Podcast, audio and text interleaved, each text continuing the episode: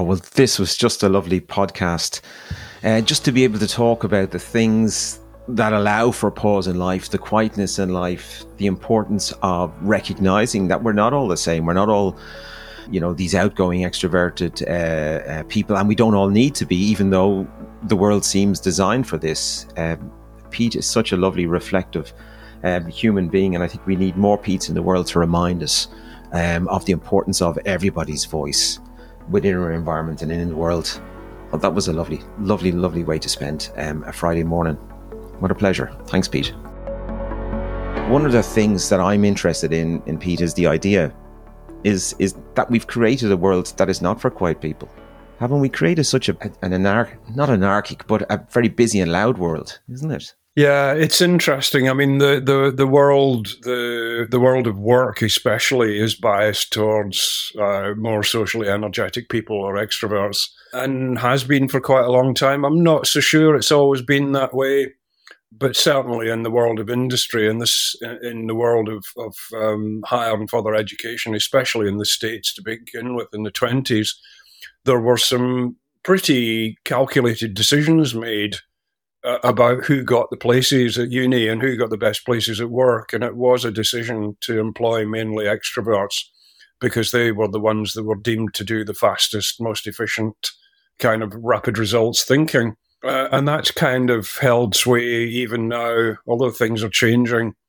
And I think it's also built into the language, really. If you look even at, at uh, dictionary definitions of extroversion and introversion, definitions of extroversion are generally very positive. You know, life and soul of the party, gregarious person, gets on with people.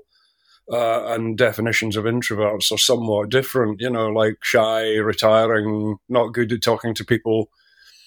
And when it's built into the language like that, it's quite difficult to shake off the people absorb that and, and get an internal bias and, and um, make all sorts of assumptions about people because they're quiet. And of course, their quietness might have nothing whatsoever to do with introversion. There's a do- you know dozens of other things that that end up with people being quiet in the world.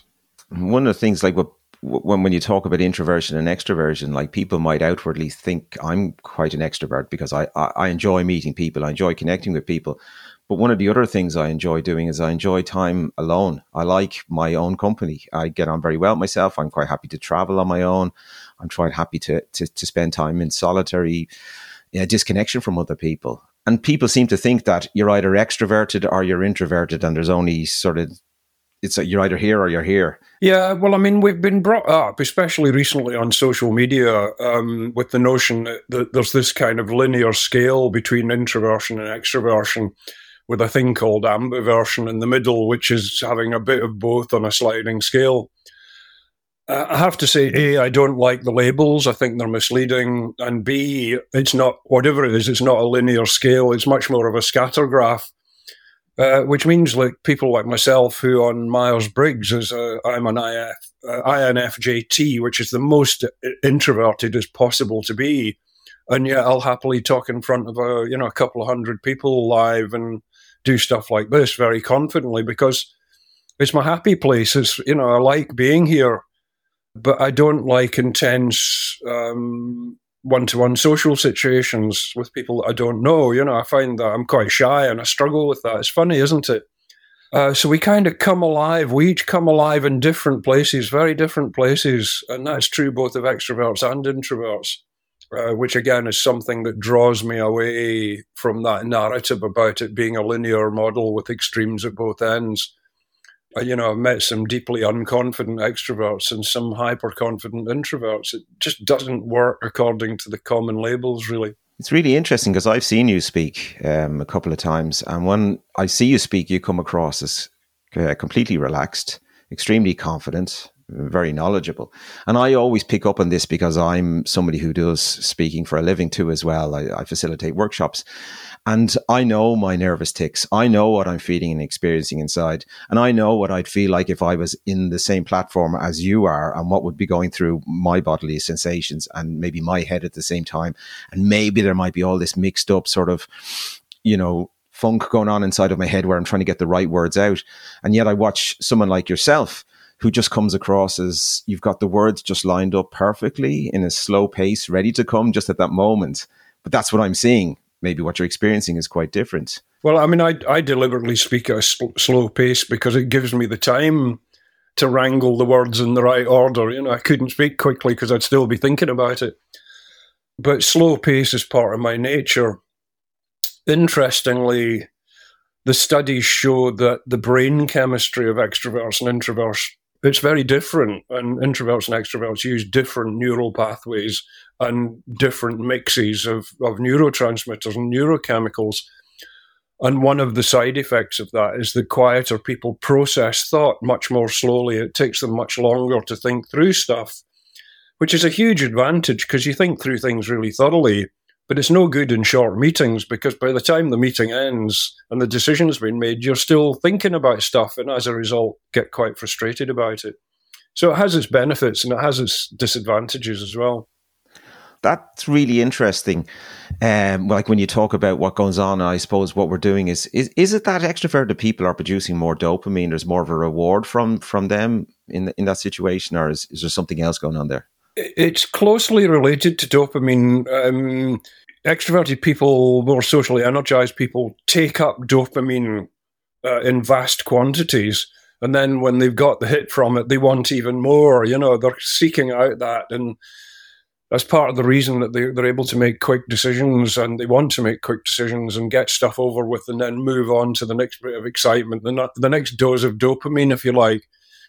Um, introverts get overwhelmed by dopamine very, very quickly, which is why we need more recharge time because whilst do- dopamine is essential for motivation, it can wear you out pretty quickly as well. Introverts tend to use a thing called the acetylcholine pathway, and they get their reward through acetylcholine, which rewards longer laster, lasting, slower activity, slower thinking, being out in nature, being with animals, all of the stuff that we, meditation, breathing, all of the stuff that we associate um, with really slowing down, uh, taking your time, um, being more restful about things. So there's a very marked difference in the way that brain chemicals are taken up by highly socially energized people and less socially energized people. So one of the things that I did when I looked, um, well, because I've seen you speak a few times and I've I, have met you before, was understanding that you had actually done some quite extroverted things in in your life, being part of a band, also getting involved in some um, circus juggling and and uh, shows like that as well. Can you explain a little bit about what brought you to that? And uh, I had a couple of childhood illnesses which really affected me. Um, I spent a lot of time at home and away from school, and as a result, I was quite a shy, withdrawn child. I enjoyed the idea of performing, but uh, much less so when it came to the actual thing. I used to I performed in a band when I was at college, um, but that was part of a much larger group, and I had a relatively small part, part to play. I could stay in the background and, and do percussion and play my bass guitar and stuff like that. That I could cope with, but I did realize that I wasn't very confident in my physical domain. I'd never been good at sports because I'd never really been allowed onto the football or, or rugby pitch very much. And somebody taught me how to juggle, and Uh, I got this instant kind of reward from it and an instant boost in confidence because it was the first thing that I'd ever done that that was physical that I'd been really good at and quite coordinated at. And this kind of light bulb went on in my head, and I thought if if that's had that effect on me, there must be dozens of other people out there like me that would benefit from learning a simple physical skill like this to allow them much more kind of autonomy in their physical domain to make them feel less useless and more connected, if you like, which is what led to me running workshops and um, teaching other people those skills because I could see the benefit of it. And I've always been a, a, a natural sharer of things. You know, it's in my DNA. I love working with people. So it's not that unrelated from what I do now, actually. You know, it's just I'm using just a different set of skills, but it's still the same enabling process, building people and their autonomy in the world. How famous was that band? Would I would I find them on Spotify? Or would I be able to have to dig through uh, old vinyl to get them? Did no, you, you wouldn't. Um, you'd have to do a fair amount of digging. Um, the band was called the Celebrated Artist Band, Uh, we did release a single, but it, nothing happened with it really. It was great fun. You know, it was a fantastic experience, but quite short lived. Um, and, and, I was very happy with it at the time, had no uh, no real ambition to be a, sh- a rock star. I kind of like the because I like music a lot, but I like the idea of being part of a band. I always have this sort of fear of being on stage, just being the only artist on stage, and like like how somebody who is the the sole focus of attention, like say Ed Sheeran is a good example of that. He's somebody who's just him and on on his own on the stage. Everybody's looking at him. There's nobody in the background to be able to help with, you know, doing the guitar solo or playing the keyboards and that kind of thing. And I just um God, yeah, I like the idea of being able to meld into the background and have my little bit. And this brings me back to the whole idea of like where, like, you know, our experience of the way we see the world comes from. Like, uh, it might go back to families and it might go back to, I, I know I've, I think it's Oliver James. I've re- read some of his books and he talks about um, the idea of our positioning in the family can also dictate our experience of the way we see the world. Do you think that's that also is true when it comes to where we are in the space of extroversion, introversion, quietness? Yeah, absolutely. I mean, how we perform socially is determined at a very early age. And some of it actually is part of our genetic makeup. If we've got introverted or quiet uh, parents or grandparents or great great grandparents, that comes through in the genes to a certain extent. So there's a little bit of your social energy that's already there by the time that you're born. Then there's the stuff about how you socialize as a child. Was it a sociable chi- uh, house? Were there lots of people coming around? Did you learn to be sociable? Did you enjoy that? Or was it a quieter household with more social rules that said things like "don't quiet, uh, don't don't make that noise"? You know, little children should be seen or not heard. That can kind of shape you if there's more than one child in the family, then the natural hierarchy affects it quite a lot as well. So there are, there's a whole load of independent criteria that work together to to kind of make a decision for you almost as to how you're going to pop out in the world and whether you're going to be quieter or more socially energetic before you've even become conscious of, of yourself, of, of where you might rest in that continuum. The thing, of course, is we then go to the world of work, and an awful lot of us are asked to do personality tests or do Myers Briggs. And then we end up with these labels, which organizations find really useful because they like to put people in slots, you know, and it's not the most useful thing to do because it's only one set of measures. But as soon as you give a, a person a label like that, it absolutely limits your vision of what they're capable of, and it limits their own vision of what they're capable of. You know, I wore my INFTJ, uh, INFJT badge for a long time. I was a very proud introvert, and then I discovered that it, introversion wasn't why I was quiet. There was something else going on there as well. And then I thought, oh, wow, well, that label's misled me for four or five years uh, which got me onto another train of thought that led to the major kind of research that I've done around what the, the other reasons for quiet are, uh, which led to the uh, Quiet Person's Guide book.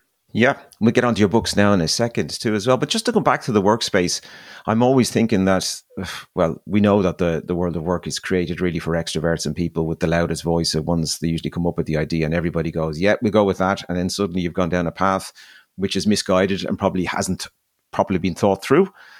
Uh, and this is this has been a constant. It's slowly beginning to change. Where we begin to recognise the importance of um, everybody's voice within organisations. And I know certainly uh, some of the work that I do with organisations, we, we do that. We, we, give people within the organisations thinking time. A lot of the liberating structures are very good for that. Um, certainly the one, two, four alls, um, where we get people to think on their own before they come up with an answer with something, then they get them to group up with other people, and then everybody comes together for a discussion. So I think the best organizations are beginning to see that. But I think it's still been lost in many ways. I think still within even the interview process is is an interview uh, is a an activity that really favors those with the, the loudest voice and the most gregarious and the one that can actually show you that i am part of 76 different societies, football clubs, rugby clubs, and I'm the reason why uh, this is the reason why you should take me on board. It's certainly a failure of the way we've we've seen the human condition. Yeah, I agree with you. I think things are changing slowly for the better, and it's interesting to see who's actually leading that. And it's not the people you would expect. It's in fact the bigger corporations have clicked on to the fact that for decades they've been recruiting in their own mold. They've been re- recruiting basically, you know, white middle aged men with a particular type of background and wondering why they were getting the same types of decisions made and the same structures forming. Uh, and now they've realized that what's actually required for the benefit of the bottom line, and I mean, let's be fair about why they're doing this. They're not doing it entirely out of the goodness of their heart. They've realized that the more diverse range of people they recruit, the broader the range of skills and the broader the variety of really good decisions that they can get brought into play in the workplace. So they're actively now recruiting from a much more diverse range of people and they're changing the recruitment process to include plenty of preparation time, the interview, the questions up front, time to think about and discuss the questions before the interview, the interview itself, and then a follow up process. So it's a much fairer and, and actually a, a longer arc of decision making that allows quieter or, or neurodiverse people a far greater chance to show the best of themselves and really have a fair bit of competition in the recruitment process. That that lifts my heart somewhat, you know, when I hear that going on and I see those adverts appearing and people actively talking about it. Because there's the, the, the nugget of fairness beginning to arrive in there. And then accompanying that, some of them are also adopting better structures for meetings that follow the same arc, which more preparation time, agendas in advance, time to discuss what's going on and prep material to bring into the meeting, and then time afterwards for folk to think before the decisions made and actually holding back the decision process to allow for everyone, introvert and alike, to complete their thinking process and come to the best possible conclusion before the decision's made.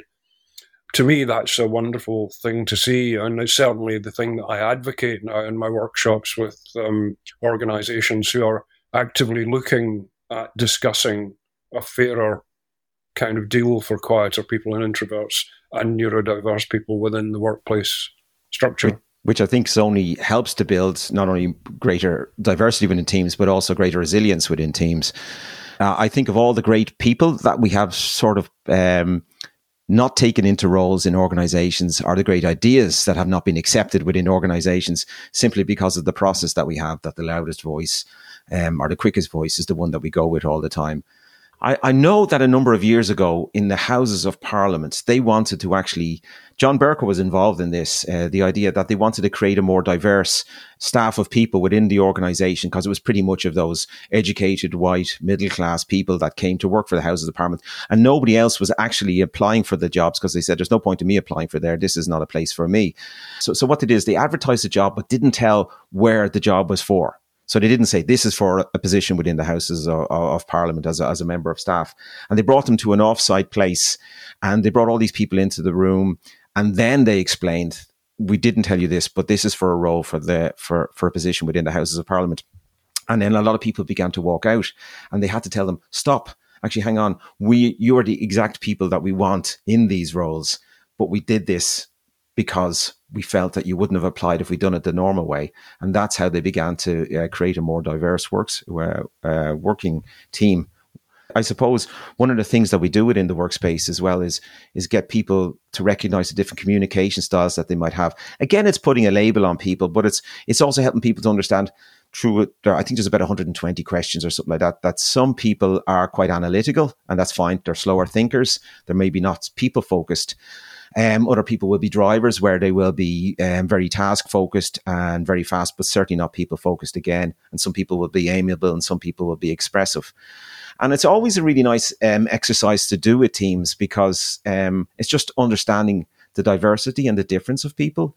And some people are just not up for small talk, and some people want to talk all day long. But it's recognizing that in the workspace too, as well. It's kind of nice. Yeah, yeah. Yeah. yeah. I'm a great fan of processes that allow people to discover much more about themselves and give them the choice to bring the best bits of themselves to work. I'm not a fan of processes that pigeonhole people and end up with leaders putting people or placing people in specific roles without really ever discussing it with them. You know, they just use the tests mechanically. And I think there's a big difference between the two things. You know, I mean, I, I'm not saying people shouldn't do Myers Briggs, but if they're going to do things like that, it ought to be in an environment where there's the chance to really think for yourself about what it means uh, and what you want to use and what you don't from the conclusions that come from that discussion. One of the things that we're beginning to do is is to look at the idea of having time in the day for reflection and to be able to bring say that 15 minutes at the end of the day to reflect on what you've just done, what and process what's happened that day and maybe think about what's needed for for tomorrow. And I think more than ever that's that's needed now in a world of just constant busyness and information and overload. Yeah, I mean, I, I try, uh, you know, we're obviously doing endless Zoom and Teams meetings and, and Google meetups and things like that.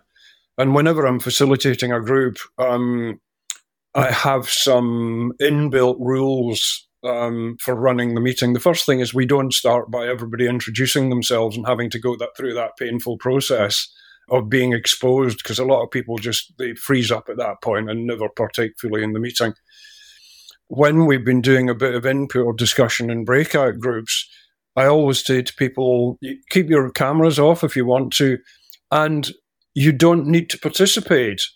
You know, when we do the feedback, you don't need to participate. You can just sit there and think if you want.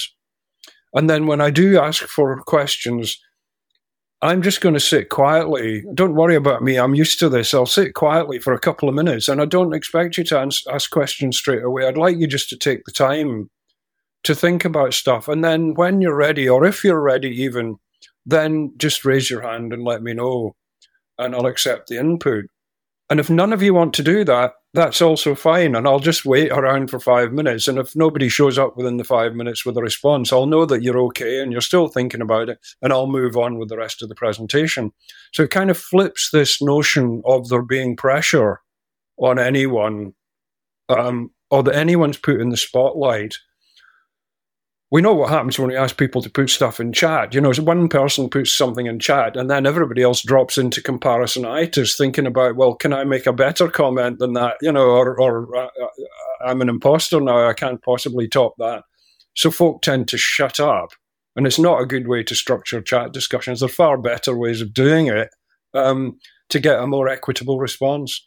Yeah, one of the things that I use is uh, is Chatterfall, which is the idea of that everybody just puts their response in but doesn't press return yet, because that's exactly what happens. The first person replies, "Oh my god, mine, but you know, change this or whatever," or I must reply like this. Yeah, I use the same technique, but call it chat storm. And it's just giving people the yeah, because we have this idea, and I suppose I could come from a bias where I'm kind of outgoing, and suddenly I come to deliver a problem, and everybody should feel the same energy that I'm feeling and feel as you know ready and uh, uh, to to share as I'm feeling, and that is not the case. And I can't be as uh, yeah, I can't be as obvious as as to think that's what everybody's experiencing.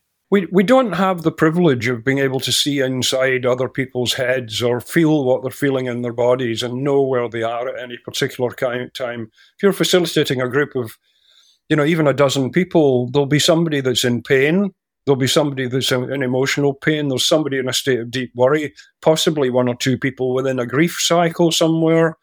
Folk that have stuff going on at home and they've still got an argument going on in their head, you know, or they're in, in, in the stress uh, response before they even get into the meeting.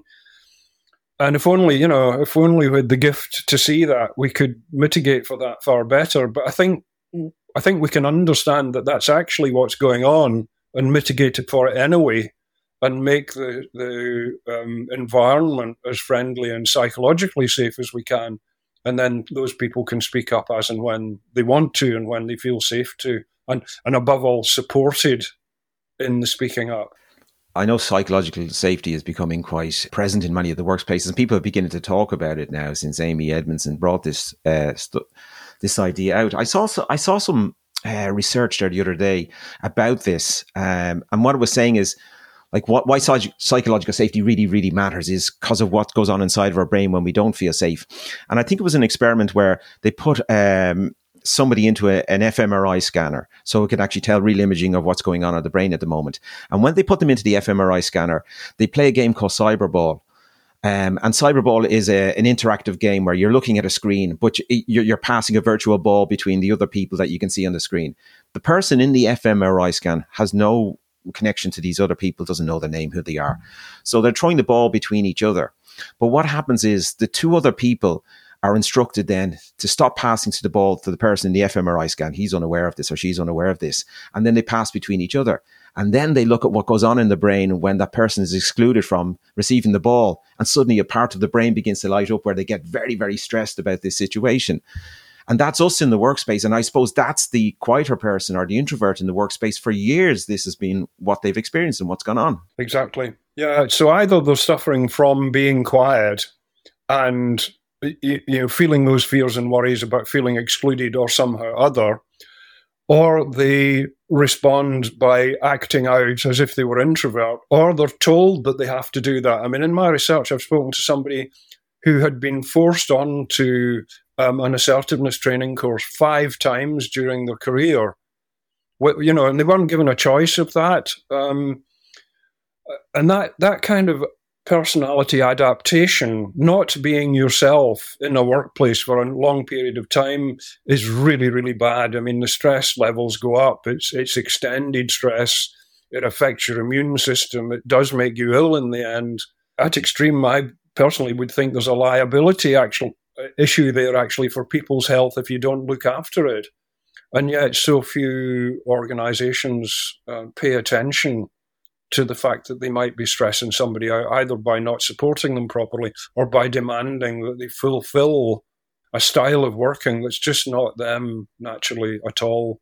I'm thinking of even this time of the year, Christmas parties, uh, sort of forced fun, all this kind of stuff that people are expected to turn up with and be very jolly and very happy with. Um, how difficult that must be for so many people. Yeah, part of the training work that I do is I, I always train with mixed groups of quieter people and their managers and leaders and very much talk around the science of why do quiet people and how do quiet people think differently. And often when you explain the science, you see the light bulbs going on in the leaders and managers' heads, and they're went, Oh my goodness me, I just didn't realize that actually our brains work differently. And I've just been expecting this person to snap to when I say, Come on, make a decision or think quicker or you know, what, things went wrong and you're complaining, it's because you didn't speak up. Well, it's not just because they didn't speak up, it's because their brains work differently and they haven't had the time to think about it, let alone make a decision or gather the courage to elbow their way into a noisy conversation. Thinking of some of the um, uh, disasters that have happened over the years, I know the Space Shuttle Challenger uh, that was a good example. The O rings were an issue there. Somebody within NASA at the time was being quite overbearing and saying that we definitely have to have this. Um, th- this launch has to happen. And somebody was saying, well, I, I think there's going to be a problem with the temperature tonight because it's January. The O rings might be cold. And if they are cold, this is going to cause a problem. But their voices wasn't heard, or they were too scared to be able to speak up in this environment. There's another interesting thing. I, I like the idea of being quiet. Uh, I like the idea of going going away for reflection and thinking on my o- on my own. And I like to try and incorporate it into the day. I think daydreaming is one of the things that we don't do enough of, and I think it's been almost nearly eradicated. Certainly, if I was a 13 year old child coming, you know, into into my teenage years, the idea of being alone with your thoughts and thinking about and using imagination um, seems to be something that is far removed from society now compared to what we would have had before. Oh, I mean, I think our ability to have quiet time and to daydream has been stolen from us. You know, the, the theft of quiet space. I, I started my business in 1984. The first 10 years of my business, there was no internet, there was no email. If, if I wanted to have a conversation with a company, I either had to pick up the phone or send them a letter, you know everything was much slower. Response times were much slower, days, if not weeks. And now we're looking at response times of people getting impatient if you haven't got back to them within five minutes. And it's such ludicrous pressure. And yet it's been imposed on us. And a lot of us are powerless to resist. I mean, you've got to have an immense amount of willpower to resist the, the habit forming nature of phones and tablets and computers, don't you? And we get sucked along in it, and then we get sucked into it in such a way that leaves us wide open to manipulation. There's been some studies done recently on, um, you know, if you if you get habituated to uh, violent news, then your capacity for expressing anger increases. We, we're almost taught to become more angry people uh, and more aggressive people simply through the inherent nature of social media and how it works and the kind of dopamine effect as you get excited by this stuff and then you go looking for more. It's a, a vicious circle. So, you know, um, it, it's a tricky one. We can't suddenly switch off all of those things. Uh, I wonder what would happen if we did. The thing about Einstein, he's a huge reflector, wasn't he? You know, when he was working on the special theory of relativity, he used to go and lie down in a hayfield and he'd, he'd just kind of drift off into this liminal space. And he always used to say his best ideas came in the space of no thought, you know, where he's almost asleep. And then he'd wake up and think, right, something's gone subconsciously here. The ideas clicked a little bit further around, and then he would capture those ideas. Uh, he, he was a non dualist, really, Einstein. Um, and he, he spoke about it, you know. Um, but that somehow got lost along the way in terms of the dialogue around who he was and what he did. Yeah, I think we we we we don't give ourselves enough time for reflection. One of the things that you talked about is like when you talk about this constantly being on all the time. Um, like our phones giving us notifications, email notifications coming in. Apparently, what it does is it gives us a, a short rise of cortisol, and cortisol is not a bad thing. You need it to get yourself up in the morning. We need it in life. It, it, it, we couldn't survive without it.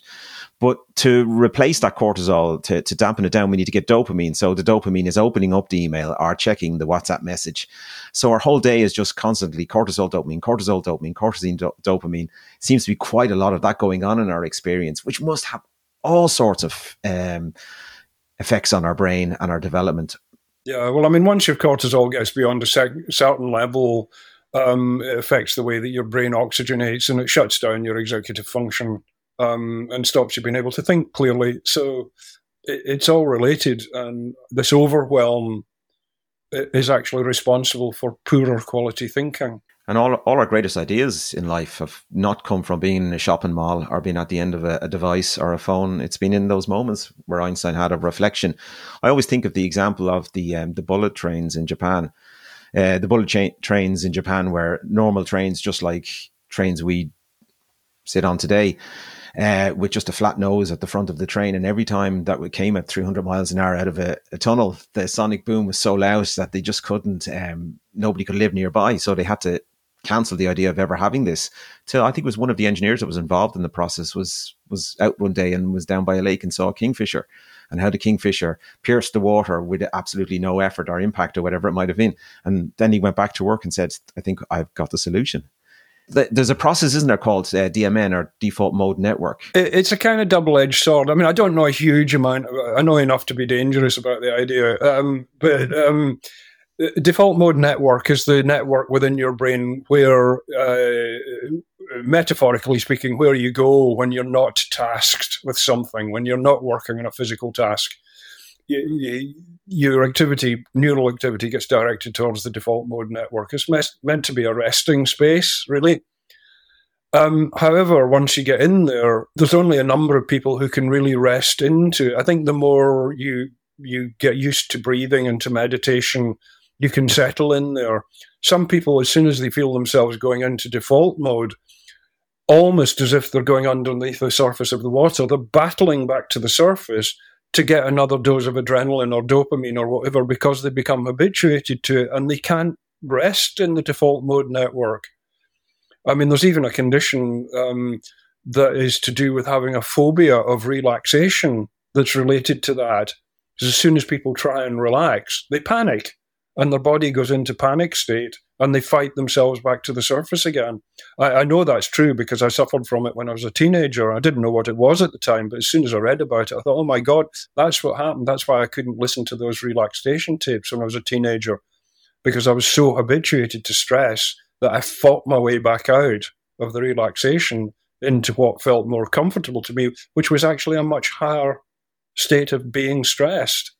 And, and that's ridiculous, isn't it? We ought to be able to access those spaces in our mind that are to do with rest and relaxation and reflection and breathing and taking time um, without our brains being full of thought. I've even heard that connection back as far as being in the womb is where we sort of adapt to what's going to happen when we come outside of the womb. I think Bruce Lipton talks about this around the biology of belief. He talks about the idea that the child is listening to what's going on in the environment outside of the mother's womb. And then if it recognizes that it may be a stressed environment, well, it's adapting to stress already and comes into the world in that sort of needing for cortisol state. Sure. Well, I mean, the baby gets a share of the, the adrenaline, cortisol, and dopamine that the mother's experiencing. They get it in large amounts. So they can almost come out of the womb with a, a bit of an addiction to, you know, those stress chemicals.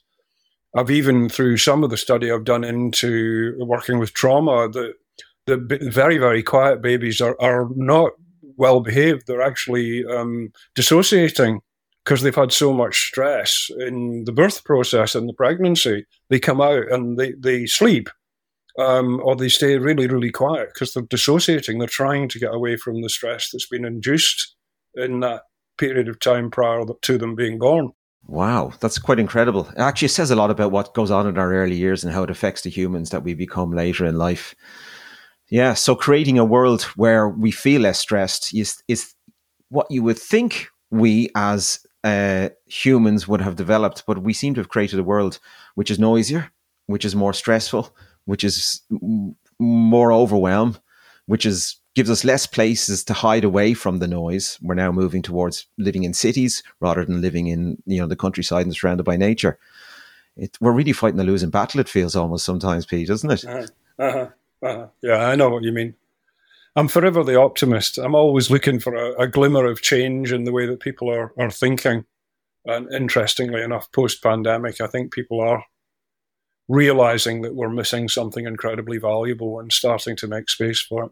Well, I suppose when it comes to the workspace, a lot of people, when we talk about the great resignation, people changing the way they want to think about work or how long they want to work, there's more even talk about the four day working week because people want, and this has become quite big because there's a report came out in Ireland here only um, uh, two days ago uh, regarding the 12 companies that were involved in the four day working week. And uh, all the benefits are shown to be very, very positive. I've spoken about this before. Here's something quite interesting. I do programs with school kids sometimes. And I do ask um, an icebreaker question uh, at the at the very start, but I get the kids just to really talk between each other. And I and the question I ask them is this: If you had a superpower or a super talent, and you woke up tomorrow morning with it, for the first time, what would you wish that would be? And what's really interesting with that question is is a lot of them would say the normal things like teleportation, the ability to be able to be, you know, here and then suddenly surfing in Sydney two hours later or something, or, or in a second, or in Italy for lunch. And other kids will pick flying and stuff like that. That you go, yeah, of course you'd like to be able to do that, or maybe read minds. Sometimes they come up with that. But I've noticed in the last number of years that more and more kids are saying and they'd never said this before. So I've been asking this question for 12 years. But now the kids are saying, I'd like to be invisible. And when I probe them about why they'd like to be invisible, they can't really tell me why. They just, oh, well, I'd just be invisible. And I'm beginning to connect that and think that they want to be invisible because they just want to stop. They just want to pause. They just want to switch off because they can't find a way to do it because of the world we've created or because of the technology they surrounded themselves with and what their expectations are. Yeah, I mean, what what is being invisible? In, invisible is is uh, metaphorically withdrawing from the world. It's um, it's dissociation by another name. You know, I, I, I want to to be apart from all of these things that are really getting in the way of me having a happy time. So, in a way, that's really interesting and quite disturbing to me at the same time. So, what do you do to um, to, to, to create those quiet spaces, or to have that downtime, or to, to... personally? Uh, I have a deliberate daily practice which begins with breathing and stretching in the morning. I, am increasingly building in quiet spaces um, during the day. I mean, I do that anyway as a, an extreme introvert. I get, you know, so after this, I'll probably go and lie down for 15 or 20 minutes and just recharge. But I'll, I'll use intentional breathing. I won't just lie down. I use intentional breathing and focus on what's happening in my body it's just proven to be totally helpful. I walk an awful lot, probably four or five kilometers a day, uh, and deliberately out in nature with animals and water and um, pleasant surroundings. And I'm quite happy to go and stare at a, a, a roe deer or something and just spend a moment in silent communication with another sentient being. because I find all that highly restorative. Uh, and it mitigates a lot of the nonsense that ends up in my head through being online for far too much of the time, you know, four or five hours a day some days. And I have to deliberately decide to mitigate that. And I think there's something really healthy about taking a decision, decision and setting an intention to do something completely different or to do nothing at all. Uh, more like to settle, to get back into the parasympathetic side of the nervous system, to rest, uh, and and be. We need more being. Yeah, we need more of that. And how do you how do you marry that with the idea of that you you work for yourself? Social media seems to be something that we need to be able to do to promote ourselves. Um, how how does that happen for the quiet person? or what do you recommend? It's it's enormously hard. I'm extremely privileged because I've got into a space where I don't need to do a lot of that stuff because the stuff that I write has become my ambassador and the workshops that I run have become my ambassador and I get most of my work either through referral or because somebody's read one of the books and comes and asks me about it.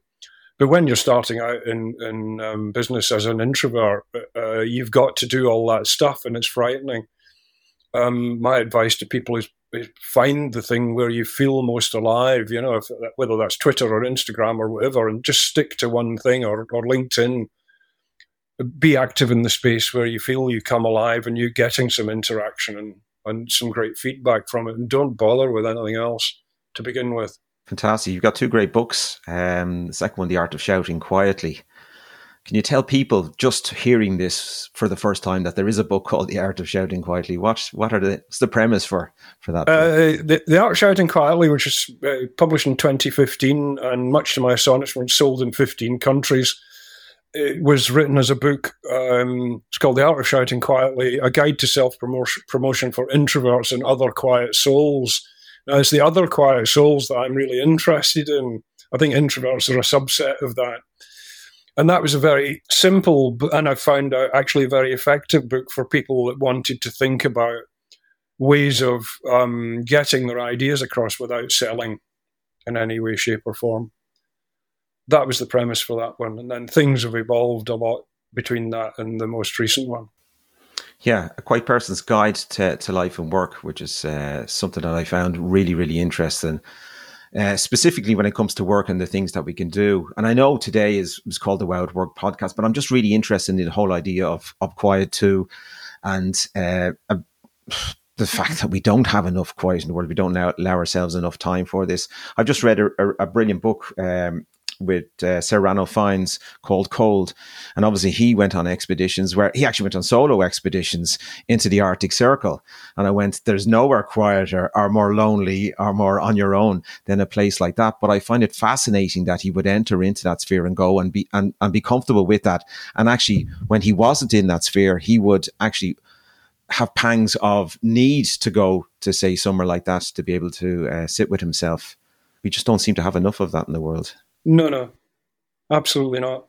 Absolutely not. We need more, more space, more openness, more quiet. How can we find out more about you, Pete? Quickest way to find out more is uh, uh, go on my LinkedIn profile, Pete Mosley. That, that's always up to date with little posts and a balmo that I put out there. Um, not much in the way of sales stuff. The books, I think, uh, next. I do have a website, but I don't use websites very much anymore. You know, uh, so I think that the um, you know if you want to delve deeper into my thinking processes, go and get the Kindle of the the Quiet Person's Guide, and that will bring you up to date with what's going on in my brain. There is a paperback version coming out next year, which will be a second edition with more material in it, because I'm constantly thinking and constantly innovating around the ideas. Um, but for now, that's probably a digest of, of the inside of my brain as it stands at the moment. Brilliant. And you can actually download a copy of that uh, really rapidly. Um, and it just comes straight into your inbox. And then before you know it, you're reading it um, on your own, in your own space and time. Pete, listen, this has been wonderful. This has been what a wonderful way to spend a Friday to be able to talk about, you know, the, this need for pause in life, in this frantic, in this completely switched on, completely manic world, we need more people like yourself expressing the importance of allowing those quiet voices to be heard. I want to say thank you so much for this. This is brilliant. And thank you for being you and all the good sure. stuff you do. Well, and, and you for being you, because this wouldn't happen without you. It's just nice to sit with a, another soul who's deeply interested in the same topic and chew the fat for 40 minutes about it. And um, I'm sure that you know our audience will find us. There's loads of folk that are interested in this stuff, and um, it, it's fantastic you've provided this vehicle to get those ideas out there. So thank you very much.